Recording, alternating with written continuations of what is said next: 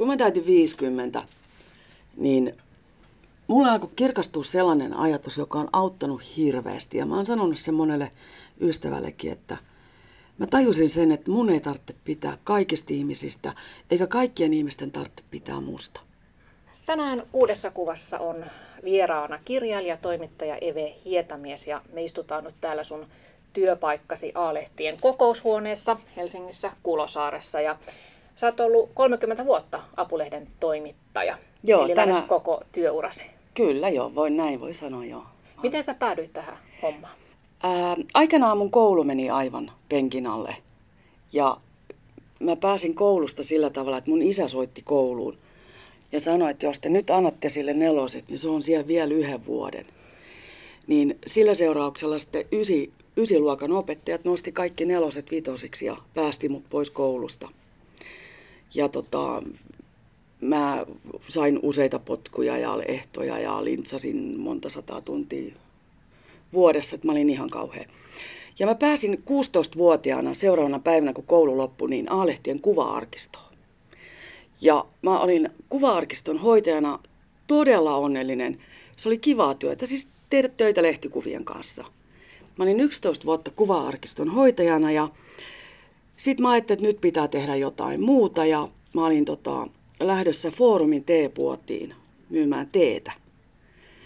Kun joissakin illallisilla kansanedustaja Markku Laukkanen, joka oli silloin TV2 toimittajana, sanoi silloiselle apulehen päätoimittaja Matti Saarelle, että niin teillä on se kirjailija siellä kuva-arkistossa, että ajattelin napata sen TV2. Ja seuraavana aamuna Matti Saari tuli kysymään, että tuletko kesätoimittajaksi apuun. Ja tämä tapahtui vuonna 1990 ja mä olin siinä vaiheessa siis jo Suomen kirjailijaliiton jäsen. Mä olin kirjoittanut kolme romaania muistaakseni. Ja mä pääsin Apulehteen kesätoimittajaksi sillä tavalla, että mulle kerrottiin, että lehtijutussa on otsikkoja, ingressiä, kuvatekstejä ja näin päin pois. Ja aloitin siis toimittajaurani aivan nollasta. Ja tänä, tänä päivänä, kun tulee semmoisia harjoittelijoita, niin yleensä mä otan ne hoitoon, koska mä tiedän, minkälaista se on, kun sä oot kauhean epävarma. Ja tota, mä oon paljon nyt, tuli juuri täyteen viime loppuvuonna, siis viime vuoden lopulla, niin 30 vuotta tässä ammatissa ja mietin, että voiko mikään olla näin hieno ammatti kuin olla aikakauslehden toimittaja. Että kun kaikkiin paikkoihin pääsee, kun kaikenlaisia ihmisiä saa tavata. Hmm. Et kirjailijalle se on loistava ammatti. Joo, puhutaan vielä tässä ohjelmassa lisää sun työstä myöhemmin. Mutta mennään nyt ekaksi sellaiset viisi vuosikymmentä. 54 vuotta. Joo, 54 vuotta ajassa taaksepäin lapsuuteesi Lappeenrantaan ja otetaan tämä ensimmäinen valokuva, jossa on perhepotretti. Isäsihän on tosiaan kaikkien tuntema kirjailija ja juontaja Heikki Hietamies ja äitisi niin ikään kirjailija Laila Hirvisaari. Joo, tässä pienessä mustavalkoisessa kuvassa me istumme Lappeenrannassa linnoituksella. Ja tämä kuva on jostain lehtijutusta, joka tehtiin silloin isästä. Ja isällä on sylissä koppa, jossa on vastasyntynyt pikkusiskoni Anu. Mun vieressä isko, istuu isosiskoni Tiina ja äiti hienosti 60-luvun tukkapöyhänä valkoisissa mekossaan. Ja meillä on tällaiset merimiesmekot päällä mun siskon Tiinan kanssa ja mä murjotan. Mä oon tässä kuvassa siis suumutrussa ja tämän kuvaustilanteen jälkeen niin mä tota, lukittauduin tämän valokuvaajan autoon. Enkä suostunut tulee sieltä ulos ja laitoin ovet lukkoon. Ja siinä oli sitten kolme aikuista huutamassa, että mä aukasen ne ovet. Ja totta kai mä sain selkäsaunan sitten tämän jälkeen. Mistä sä murjotit siitä uudesta pikkusiskosta vai Ee, Mä ehkä murjotin siitä, että mä en halunnut olla valokuvassa ylipäätään? ylipäätään. Että mä aina ollut vähän tällainen jopa vanhemmalla iällä, että tota, tai sitten kengät oli liian pienet tai oli inhottavaa pukeutua mekkoon. Mitä nyt neljä-viisivuotias murjottaa? Lähinnä varmaan sitä, että oli pakko, mm. pakko tehdä jotain. Ja tota, tosiaan niin sai selkää tämän kuvan jälkeen. Oliko se ihan tavallista? saada selkää? Ei, ei, ei. Mä muistan siis kolme hyvin ansaittua selkäsaunaa lapsuudestani. Ja silloin aikanaan mä synnyin siis perheeseen, jossa isä oli osuuspankin markkinointipäällikkö ja äiti myi donitseja tai munkkeja. Hmm, että oli aluksi ihan tavisperhe. Me oltiin ihan tavisperhe. No tietysti isä oli käynyt kauppaoppilaitoksen tai jotain, että oli markkinointipuolella. Ja tota, jossakin vaiheessa sit juuri näinä aikoina hän siirtyi myös toimittajaksi Yleisradioon radiopuolelle Lappeenrannassa. No missä vaiheessa sun lapsuutta sitten julkisuus astui kuvan mukaan? Joo, siis se on, siinä on olemassa semmoinen raja. Siis lapsuus oli kauhean onnellista, koska meillä oli silloin koko kaupunki leikkikenttänä. Ei tarvinnut pelätä mitään. Ja mietin tässä yksi päivä sitä lapsutta, niin muistin sellaisen asian, että, että meillä oli esimerkiksi Lappeenrannan kesäteatterin kulissit leikkipaikkana. Aivan mieletön paikka. Mutta mä olin siinä kuusivuotias, kun mun äiti alkoi kirjoittaa ensimmäistä kirjaa. Ja olin kahdeksanvuotias, kun se julkaistiin, Lehmosten kaupunki. Ja silloin, silloin tota, muistan sen ensimmäisen sellaisen kuvauksen, jossa mäkin olin mukana, kun tuli lehtikuvaaja kotiin ja toimittaja kotiin. Ja, ja siitä alkoi semmoinen aika, että äiti kirjoitti aina. Aina naputetti, aina kuului se kirjoituskoneen napina. Meillä oli erilaisia tätejä, jotka teki, tuli sitten auttamaan, teki ruokaa ja näin. Ja äiti teki siis kahta asiaa, se teki kermakak- mansikkakakkua ja makaronilaatikkoa. Ja mä siis, mä elin Lailan ensimmäiset kirjat, me koko perhe elettiin Lailan makaronilaatikolla. Et tänään tehtiin, huomenna lämmitettiin, ylihuomenna vielä vähän lämmitettiin ja sitten neljäntenä päivänä se teki uuden. Miltä susta sitten se tuntuu, että äidiltä ilmestynyt kirjoja? Miltä se tuntuu lapsen näkökulmasta? Me ei ymmärretty sitä. Me ei tajuttu ollenkaan sitä. Me ei ymmärretty Lailan saamia murskakritiikkejä. Ei ymmärretty, miksi äiti itki olohuoneessa – äh, anteeksi, makuuhuoneessa, että tota, me ei ymmärretty, että se on tehnyt jotain. Näihin aikoihin liittyy myös se, että isä muutti Helsinkiin. Ja tota, mä luulin pitkään, että mun isäni on meksikolainen, koska mä sain Meksikosta postikortteja. Ja sitten se tuli käymään kotona, ja se oli tuollainen pallopää, jolla oli isot rillit. Ja mä olin niin pettynyt, kun mä odotin isoa sombreroa, niin tuleekin tollainen perisuomalainen mies. Asiat voi näyttäytyä lapsen näkökulmasta aika, aika erilaisilta. Joo. No miten elämä muuttui sitten siinä vaiheessa, kun isäsi Heikki Hietamies sai uuden työn MTVn viihdepäällikkönä ja hän aloitti myös sitten lauantai-tanssien juontajana? Me asuttiin vielä siinä vaiheessa Lappeenrannassa ehkä vuoden ennen kuin muutettiin sitten Helsinkiin isän työn perässä. Mutta oli aina hirvittävän hauskaa päästä siis lomaalle Helsinkiin muista todennäköisesti jotain viikonloppuja. Ja tota, koska Hietsu teki pitkää päivää, niin se ei saanut lapsenvahtia. Niin mä muistan aina, että siis mä sain jaffaa, sitten semmoisen suklaapatukan ja sitten mut laitettiin katsomaan piirrettyjä jonnekin Maikkarin näistä kokoushuoneista. Ja sitten mikä oli vielä kivempaa, niin MTVllä on edelleenkin samassa rakennuksessa, se on edelleen samassa rakennuksessa. Siellä on pitkät, pitkät käytävät. Niin mä laitoin hietsun villasukat jalkaan ja mä luistelin pitkin niitä käytäviä.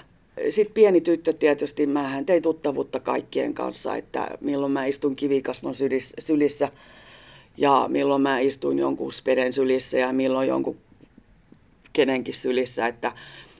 Ja tota, me muutettiin Helsinkiin, kun mä olin yhdeksänvuotias tulin suoraan kolmannelle luokalle kesken lukukauden. Ja siinä on yksi sellainen kohta, joka muutti elämää. Et mä elin tällaisen 70-80-luvun lapsuuden, nuoruuden helsinkiläisessä lähiössä. Että se toi vähän katu uskottavuutta, että mä en enää hirveän sinisilmäinen oo, että tuli nuorena nähtyä kaikki ja tehtyä kaikki. Mitä niihin lauantai-tansseihin tulee, niin Mä olen erittäin, totta kai nyt viisikymppisenä ihmisenä erittäin ylpeä siitä, mitä kaikkea siis vanhemmat on saanut aikaiseksi. Mutta silloin se hävetti. Ja mä olin siis Humppaheikin tytär helsinkiläisessä lähiössä. joka tarkoitti sitä, että kun joku edes kuiskas sanan humppaheikki, niin turpaan tuli niin, että soi. Mä löin heti. Mä en edes kysynyt. Tai jos joku tuli sanomaan sana hietamies, niin se oli vastaava seuraus. Mä vedin turpaan. Mikä sua siinä hävetti ja ärsytti? No, aika moni nuori varmaan suhtautuu vanhempien julkisuuteen samalla tavalla. Ja tota, silloin kun ei ollut vielä nettiä, niin lehtijutut oli isoja, ne oli näkyviä, ne oli monta sivua. Ja telkkari oli paljon tärkeämmässä asemassa kuin tänä päivänä. Niin se oli ehkä se julkisuus oli vähän isompaa, niin kuin toisella tavalla ajateltuna verrattuna tähän päivään. Niin kyllä se heijastui siihen, että mä en kestänyt minkäännäköistä tällaista Viittausta siihen. viittausta siihen, että oot jotenkin julkisten lasti, lapsi tai jotain tällaista. No mites koulu sujuu? Ei sujunut. Koulu meni ihan pieleen. Mä en vaan pystynyt käymään koulua. Se ei onnistunut ollenkaan. Mä lintsasin satoja tunteja, mä sain potkuja, ehtoja. Kun mä lopetin koulun, mun äidinkielen numero oli vi, vitonen. Se nostettiin nelosesta.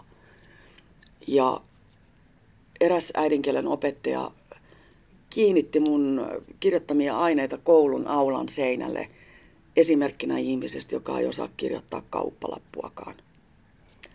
Vastaavasti Vuosaaren yläasteella oli suomen kielen opettaja Tapio Kopponen, joka oli ensimmäinen, joka näki, että mulla saattaa olla kykyä kirjoittamiseen.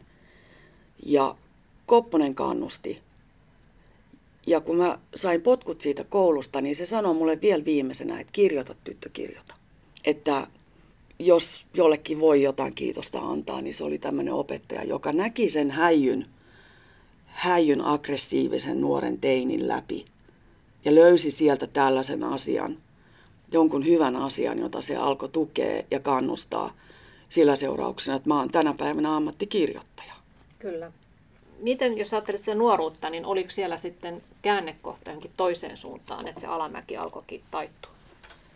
Alamäki alkoi taittua, kun mä olin 16-vuotias. Mä muutin pois kotoa. Silloin muutettiin aika aikaisin. Tosin aika lähellä olevaan yksiöön. Ja toin, toin aina kissan, kissan kanssa tultiin aina kotiin syömään. Mä annan sulle toisen valokuvan nyt. Joo. Tässä kuvassa mä oon 16-vuotiaana hetkeä ennen kuin olen muuttanut pois kotoa. Ja tämä on kuva meidän Vuosaaren rivitalo-olohuoneesta. Mä seison eteisen oven suussa ja niin nojaan oven karmiin ja katselen isääni Hietsua, joka istuu aamutakki päällä punaisella tuolilla ja lukee ruskeata kirjaa. Ja tässä on keskellä tämmöinen ruokapöytä, jossa on katettu kahvit. Ja tämä on mun isäni 50-vuotispäivää edeltävä ilta. Ja mä pidän itseäni tuolla lonkasta kiinni, koska mä olen juuri kauhealla huutamisella päässyt pois Helsingin kirurgisesta sairaalasta. Epäiltiin umpisuolen tulehdusta, mutta sitten kun leikattiin lisää, niin löydettiin vatsahaava. Ja mä siis 16-vuotiaana hankin itselleni vatsahaavan kirjoittamalla teoksen Isäni ikiliikkuja. Mä halusin antaa isälle jotain, Hietsulle jotain sellaista lahjaa, joka ei olisi ihan tavallinen. Mä vuoden verran mä keräsin sen entisten työkavereiden haastatteluja, vanhoja valokuvia. Se oli helppo, koska mä olin kuva-arkistossa töissä.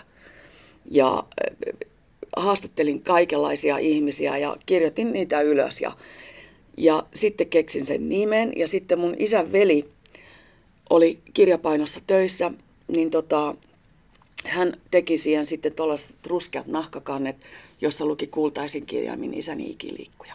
Mitäs Hietsu sanoi kirjasta? Meni täysin mykäksi.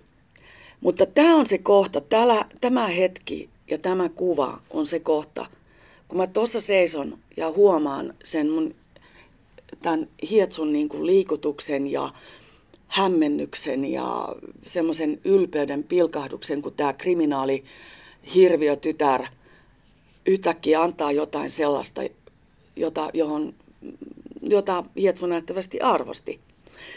Ja mä myös tajusin tuolla hetkellä, että mä olin kirjoittanut jotain enemmän kuin sata liuskaa. Mutta mulle merkitsi se, että mä olin saanut aikaiseksi jonkun ison työn, jota mä olin tehnyt kauan, ja siinä oli kirjoituskoneella kirjoitettu yli sata liuskaa. Siitä alkoi sun kirjailijan ura. Siitä alkoi mun kirjailijaura. No tästä tilanteesta meni sitten muutama vuosi, että sitten todella äh, julkaistiin sun ensimmäinen romaanisi Huomennaan paremmin. Ei niinkään muutama. Tämä on heinäkuuta ja mä muutin elokuussa omaan kotiin. Eräänä päivänä mä tulin töistä kotiin. Mä olin juuri aloittanut kuva-arkiston hoitajana siinä toukokuussa. Eli tämä kaikki tapahtui muutaman kuukauden sisällä. Tulin töistä kotiin ja heitin kassin eteeseen ja kissa kipitti vastaan. Ja illalla istuin sitten kirjoituskoneen ääreen ja kerroin sen, mitä oli tapahtunut. Tulin töistä kotiin, heitin kassin eteeseen ja kissa tuli vastaan. Ja siitä alkoi viiden vuoden työ.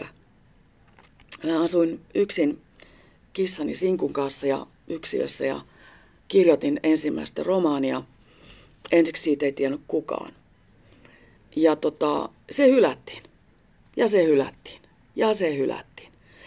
Ja viisi vuotta Hannu Mäkelä, Otavan silloinen kustannuspomo, lähetti mulle näitä hylkäyskirjeitä. Ei kelpaa. Ihan kauhea. Voi voi. Ja tota, mä purin hammasta ja aloitin alusta ja kirjoitin uudelleen ja kirjoitin uudelleen ja kirjoitin uudelleen. Ja vanhemmat ei tiennyt mitään.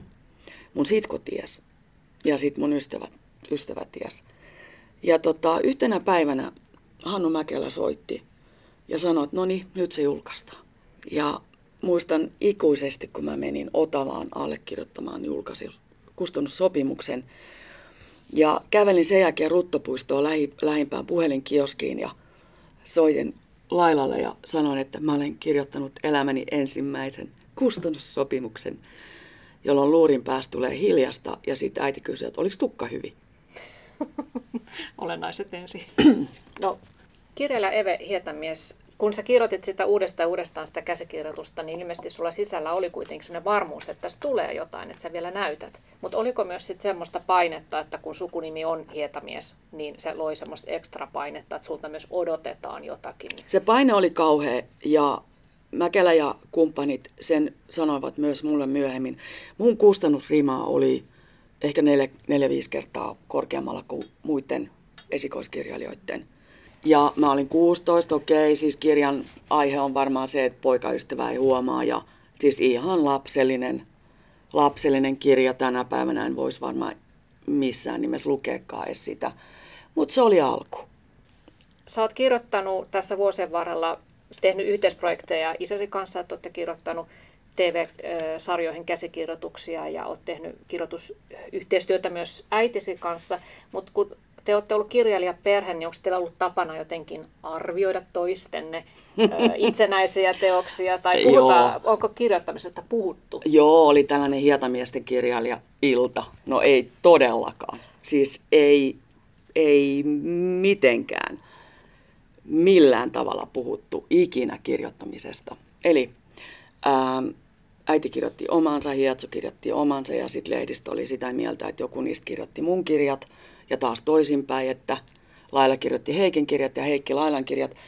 Ää, yhä edelleenkin kukaan ei lue kenenkään kirjoja. Okei, mun, mun kirjojen määrä on aika mitätön verrattuna Lailan yli 45 ja Hietsun 26, kuinka monta ne nyt on tehnyt. Mutta että kukaan ei koskaan lukenut. Kaikki saivat aina toistensa kirjat silloin, kun ne oli kansissa ja jo todennäköisesti kirjakaupan ikkunassa. Mutta kaiken kaikkiaan voi todeta, että siitä teiniässä koulupudokkaan elämää viettäneestä nuoresta on nyt tullut menestyskirjailija, että siitä vaan terveisiä niille opettajille. En mä oo. En mä koe olevani mitenkään menestyskirjailija. Mikä sulle on sitten menestyskirjailijan kriteeri? Ai, toi on aika paha kysymys. Kyllä se alkaa olla tuollaista tasoa Ilkka Remes ja Sirpa Kähkönen ja Anja Snellman ja Joo, mä oon ihan aloittelevan vielä niihin verrattuna. Tänään kuudessa kuvassa on siis vieraana kirjailija Eve Hietamies ja otetaan nyt sitten käsittelyyn kolmas kuva, joka on vuodelta 2002 ja se on otettu Siperian kauimmaisesta arktisesta kärjestä. Sä oot tässä punainen untuva takki päällä, karvahattu päässä ja takana näkyy helikopteri. 45 asteen pakkasessa, 55 oli se pahin pakkanen, missä tällä reissulla oltiin. Takana on tällainen perisiperialainen M, MI-8 helikopteri, armeijan helikopteri ja vieressä on sitten kerosiinitynnyreitä. Tämä kuva kertoo paljon siis mun työstä ja siksi mä halusin valita tämän kuvan. Vuonna 2002 Suomessa vaikutti tällainen ranskalais-suomalainen nainen. Hän sai siis Suomen kansalaisuuden kuin Dominique Arduin, joka lähti sitten hiihtämään ensimmäisenä naisena Pohjoisnavalle ilman huoltolentoja. Ja näin jälkikäteen ajatellen, siis Domin koko, koko ajatus oli aivan typerä. Hän epäonnistui ensimmäisellä reissulla ja seuraavalla sitten hukku ja katosi sinne jonnekin jäihin. Mutta tämä ensimmäistä reisulta, kun me veimme Dominikin sinne arktiseen kärjiin. Siberiaan, Severna ja Tsemlaja saaren arktiseen kärkeen, eli siis kuvaaja sanoi mulle, että sä oot todennäköisesti pohjoisin suomalainen tällä hetkellä, koska siitä oli vain noin tuhat kilometriä Pohjoisnavalle. Mutta tota, toimittajan työssä niin mä opettelin ajamaan tankkia. Mä olin lentäjien selviytymisleirillä Kotka-Reiskerin luodolla ensimmäisenä naisena. Mä pääsin Hookin kyytiin. Mä oon ollut palomiesten kanssa, tuli palokontissa, ajanut koiravaljakoilla Venäjälle ja päätoimittaja, silloinen päätoimittaja kutsumaan nimellä tyttö, joka hyppäsi kaivoon. Ja se kertoo siis, mä olin aika hurja, hurja toimittajana, mutta siinä oli tota sellainen kytky, että ne piti aina olla jonkun ihmisen työtä. että mä en tänä päivänäkään lähtisi hyppäämään benchihyppyä, mutta mä voin tehdä asioita, jotka ovat siis jonkun ihmisen työtä. Se oli kivaa aikaa, mä olin nuori, mä jaksoin, mä uskalsin ja välillä piti vähän tai aika paljonkin kerätä rohkeutta. Kirjailija Eve Hietamies, elämäsi astuu rakkaus kuvassa numero neljä. Elämäni astuu rakkaus jo aikaisemmin. Se ei kestänyt kauan, mutta sitten avioeron jälkeen, ensimmäisen rakkauden jälkeen, avioeron jälkeen lähdin sitten tuonne Meksikoon vähän parantelemaan, nuolemaan haavojani ja pikkusiskoni oli töissä siellä Meksikossa ja me lähdettiin sitten tällaiselle reissulle, jota mä aloin kutsua Pepatuuriksi. Eli peppureissuksi kaikki meni ihan pieleen. Että kun sisko tilas liput siis, niin kun, siis ensimmäisen tähden tällaiseen hienoon bussiin, niin, niin sitä bussia ei olekaan sit olemassa. Ja mä löydän itseni istumasta jossain Meksikossa, keskellä Meksikoa, jossain kanojen, kanojen keskellä jonkun rämäpussin lattialla. Ja siis tällaista vastaavaa tapahtui. Siellä kuitenkin sitten olimme sitten siellä Jukatanin Niemimaalla pari viikkoa ja siellä paratiisissa ja viimeisenä iltana ennen paluuta Meksiko Cityin, niin törmäsin tällaisen englantilaismieheen ja, ja siihen liittyy paljon vodkaa ja tekilaa ja sitten tämmöinen hyvin hurjahko miesseurue, joka istui mun pöydässä – he olivat sen vuoden Ruotsin Euroviisu-edustajia ja sekin selvisi myöhemmin. Ja Joo. tota, mä näin tämän herran ja herra näki mut ja siinä se oli sitten. Sitten alkoi sinfoniat soimaan ja mm. Sillä nyt, tiellä ollaan. Sillä tiellä ollaan, olemme nyt olleet 14 vuotta naimisissa. Mm. Mikä sinua Alanissa erityisesti viehättää tai mikä herätti sun huomio? Siis semmoinen perusmies, semmoinen huolehtiva ja hauska ja luotettava ja mulla on, se on semmoinen puuhapete, että se on repinyt mun alta neljä keittiötä, rakentanut ne uudelleen, siis mies, joka osaa rakentaa aivan kaiken. Hän teki mulle nyt lintulaudan, semmoisen, joka seisoo tolpan päässä, niin lintulaudan joululahjaksi. Oliko teille itsestään selvää, että te asetutte Suomeen?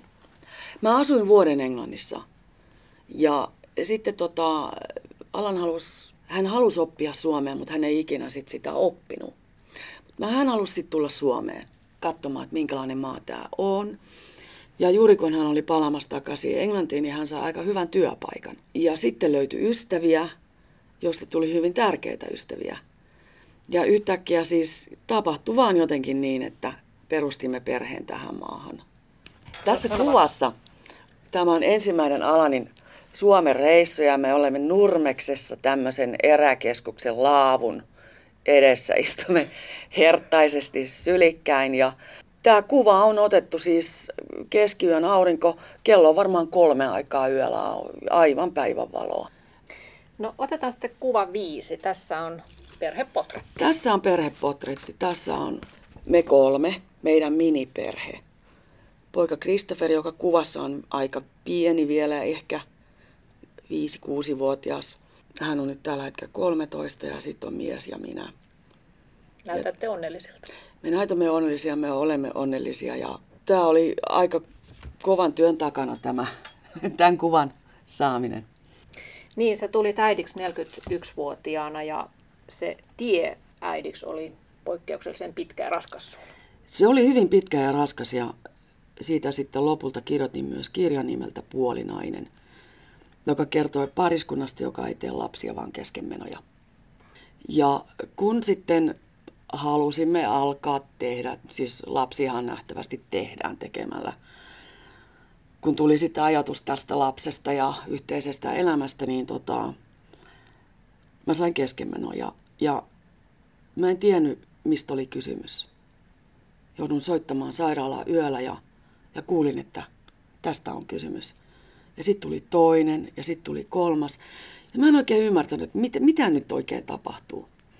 Ja myöhemmin mulle oli aika suuri järkytys se, että mä olin ison aikakauslehden toimittaja, joka niin kuin muka oli tiennyt, ties kaikki, aika paljon asioita, tavannut paljon ihmisiä, kokenut vaikka mitä.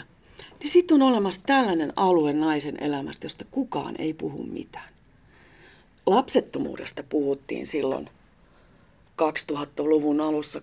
Lapsettomuus on kliinistä ja puhdasta ja, ja näin päin pois. Että keskenmenoon liittyy semmoista surua ja tuhrua ja tällaista. Ja mua järkytti tosiaan se, että, että mä en tiennyt, mistä on kysymys. Ja muistaakseni viidennen keskenmenon jälkeen mies, joka aina halusi lapsia, niin kosinaista, jonka tiesi tekevän vain keskemenoja, ei lapsia. Eli me menimme siinä keskivälissä naimisiin ja siinä on sellainen rakkauden teko, jota mä tänä, tänäkin päivänä niin kuin ajattelen, että mies, joka tosiaan halusi perheen kosinaista, joka ei voinut saada lapsia. Et se, oli, se oli aika, tota, se on yksi näitä tällaisia asioita, joita mä tänäkin päivänä muistan. Mm. Kuinka paljon sä sait niitä keskenmenoja sitten loppuun? No siis se määrä oli ihan järjetön. Siis jos viisi vuotta miettiä, että mä olin niin non-stop koko ajan. Mä oon sanonut kymmenen. Varmaan niitä oli 20. Mutta mä heitän nyt sen kymmenen sen takia, että, että kun sitten lopulta niin ei viittinyt enää ostaa niitä testejä. Ne oli kalliita. Että joka kuukausi tai kolmen kuukauden välein piti tehdä joku testi. Musta tuli Suomen keskimenomanne kiinni. Niin, tämä sun kirjasi myötä, puolinainen. Kirjan myötä tuli, musta tuli Suomen keskimenomanne kiinni. Eli kun Amerikassa joku, joku tähtinen sai keskimenon, niin kaikki iltapäivälehdet soitti mulle ja pyysi lausuntoa asiasta.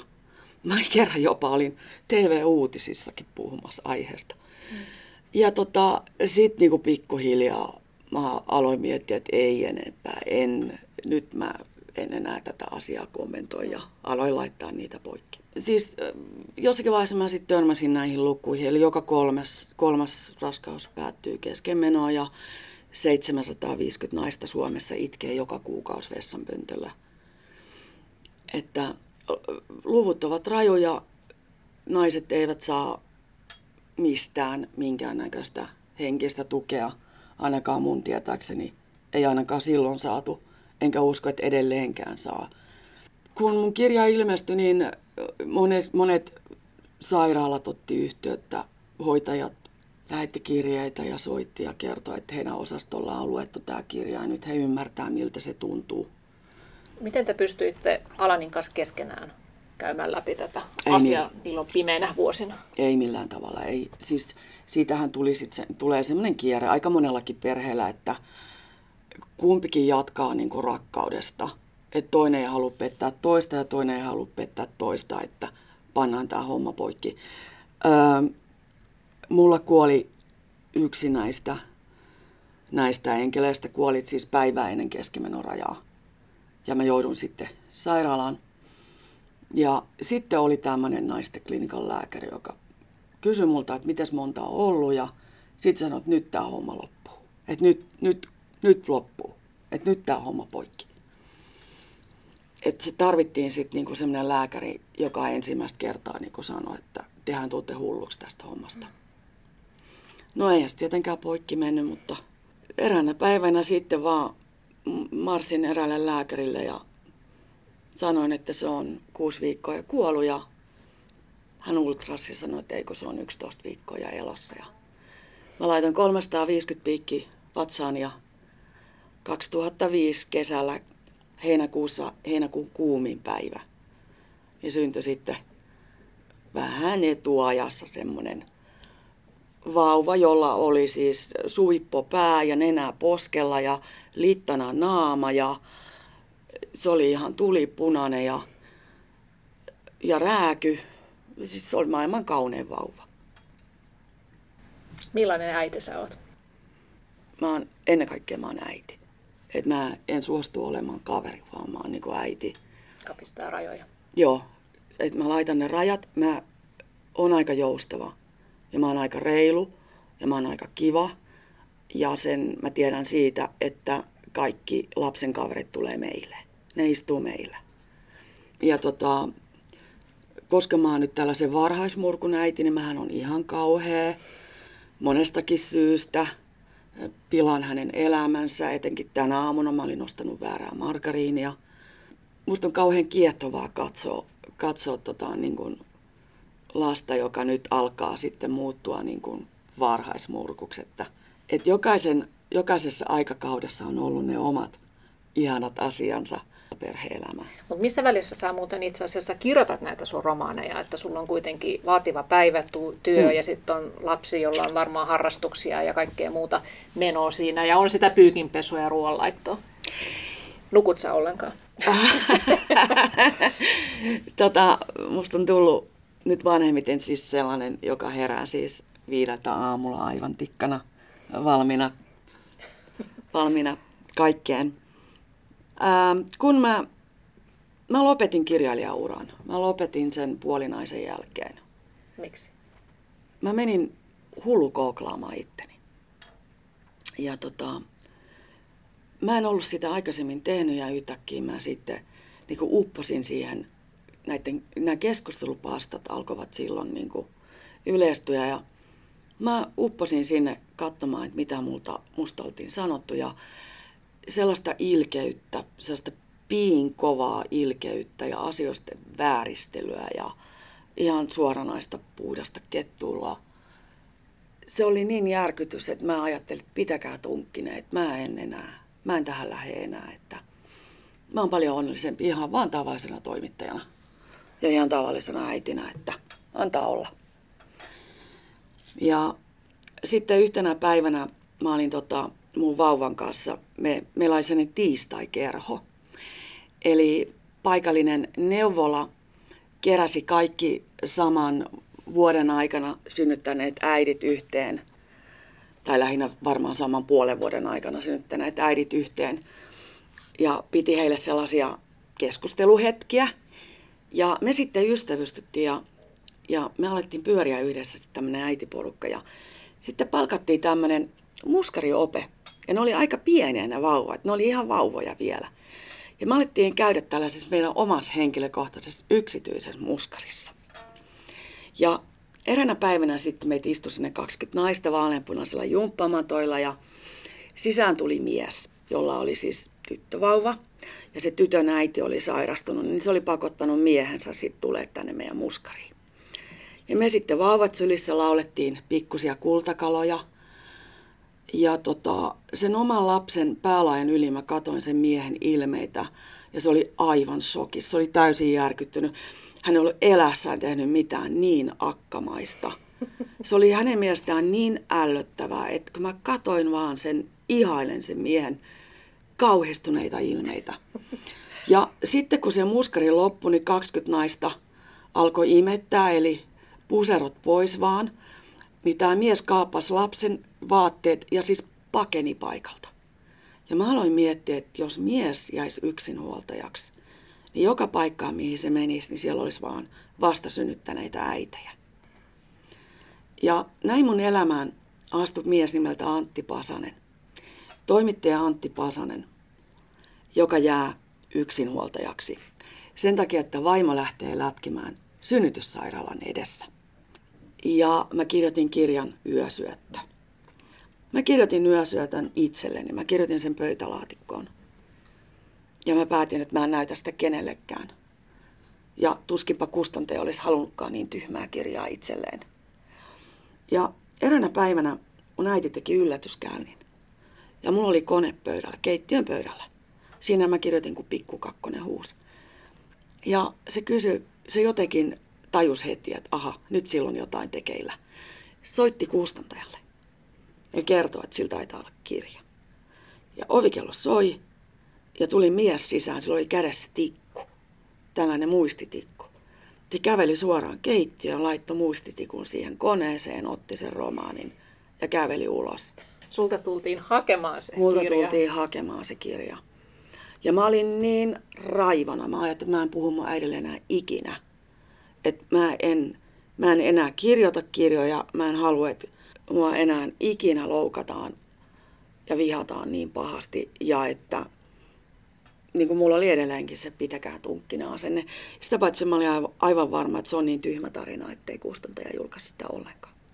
Sitähän se ei todellakaan ollut, että siitä Se- tuli, tuli sitten trilogian ensimmäinen osa ja siitä on tehty myös elokuva. Ja Ja siinä, siinä mielessä, tota, kun sä kysyt, että millä ajalla mä kirjoitan, niin ensimmäisen kirjan mä, tai Pasasen mä kirjoitin sille, että lapsi tosiaan katsoi pikkukakkonen huus ja leikot lenteli ja mies rähjäs, kun oli keittiön pöytä täynnä mun papereita eikä ollut tilaa niin kuin lautasille ja, ja se oli ihan kaaosta ja mä sanoin sitten aina lapselle, että nyt jos annat äidin kirjoittaa, niin äiti ostaa sulle lelun. Sitten tarhapäivän aikana mä sanoin sille aina, että nyt jos annat äidin kirjoittaa, niin äiti ostaa sulle Leekon. Ja oli just julkaistu semmoinen Jurassic Park Lego-sarja, joka ma- maksoi siis per laatikko joku 100 euroa. Se tuli mulle kalliiksi. niin kalliiksi se, se tarhapäivä. Ja nyt kun mä tässä pari vuotta sitten julkaisin Hammaskeijun, niin eikö se pikkuaapina keksinyt pyytää rahaa? tässä Yösyöttö-trilogiassa niin päähenkilö Antti Pasanen on välillä aika hukassa tämän vanhemmuutensa kanssa. Että, ja, mutta toisaalta on myös aika rento, että lapsi saa syödä sitten jappakeksejä vaikka aamupalaksi tai, tai tota, mennä vähän rikkinäisissä vaatteissa päiväkotiin, niin onko tämä heijastumaa susta itsestäsi, Joo. että sä oot rento?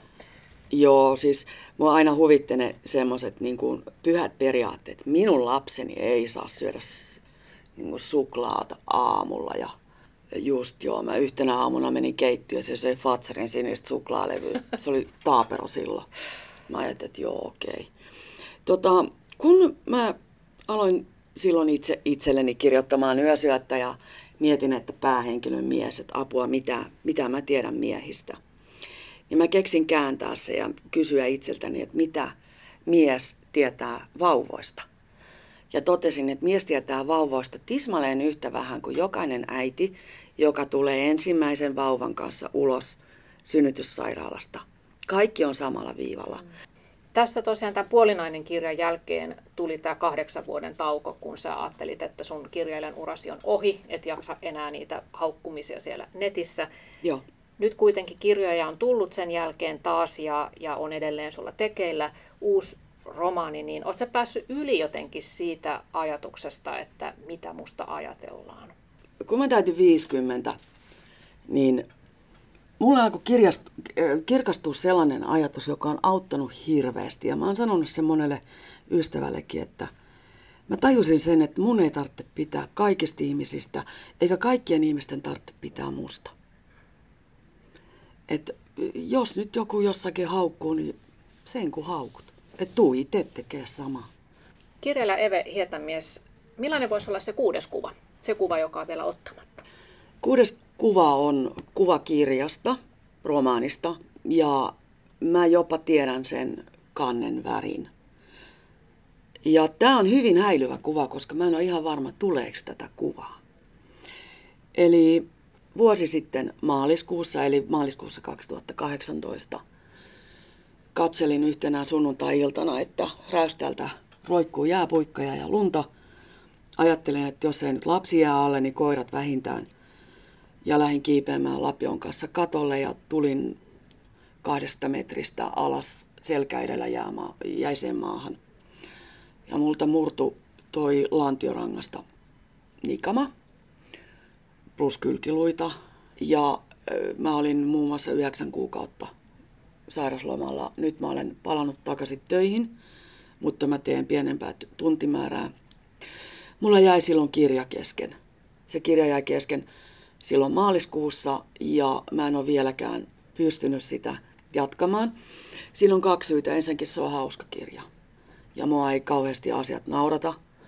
Mä elin viime vuonna maaliskuusta johonkin heinäkuuhun niin mustissa tunnelmissa. Mä en tiennyt, että mä olin saanut tällaisen posttraumaattisen shokin. Mä putosin kymmenen sentin päähän semmoista metrin levyisestä rautapadasta ja sen terävistä reunoista. Että jos mä olisin joku sen sentin mennyt sivuun, niin mä olisin pudonnut kahdesta metristä rautapadan reunan päälle niska edellä tai jotain. Eli se liippasi aika läheltä. Niin se on tehnyt nyt musta aika vakavan ja on kauhean vaikea kirjoittaa sellaista kirjaa, joka on hauska. Toinen syy on se, että mun selkä ei kestä tällä hetkellä vielä istumista.